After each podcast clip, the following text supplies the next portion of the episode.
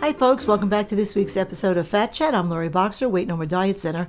I do get asked all the time, you know, for my best tips for staying motivated, you know, when trying to lose weight. And, and the truth is, really, there's, there's only one tip.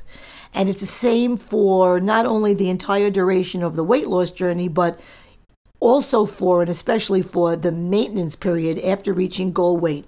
And that is, what was the catalyst to begin in the first place? Simple as that. Ask yourself why.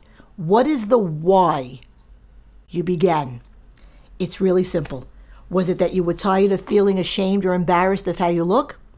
Was it that you didn't like to go out and therefore you felt socially isolated? Was it that you hated going shopping because you were only able to buy clothes that covered you up instead of the kinds of clothes you really wanted to wear? Was it problems in intimacy with a spouse or a partner? Was it to set an example for your children who may have also been overweight and you wanted to, you know, instill some new habits in the household?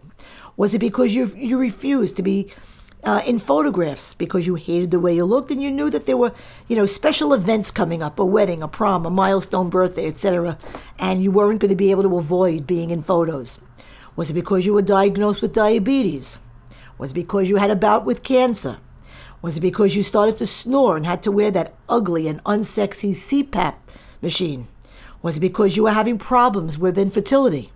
Was it lack of mobility preventing you from playing with your grandchildren, from traveling, from enjoying activities that you used to be able to do? And the list of why you began can go on and on and on. For most clients, the answer is yes to many of the many of the questions that I just recited. I like to ask clients early on to write down on a piece of paper all the reasons they need to lose weight, to keep that paper in their wallet, adding to it when necessary, and to look at it whenever they feel they're about to go off track. So, weight loss motivation is about the why power, not willpower. And that's my fat chat for the week. Please uh, visit loriboxer.com to read my blogs, listen to podcasts, get info about programs, services, and fees. Uh, there are answers there to frequently asked questions. Uh, also, uh, please do follow me on Facebook, Twitter, Instagram, and LinkedIn. Until next time, I'm Lori Boxer, Weight No More Diet Center. And remember, nothing tastes as good as being slim feels.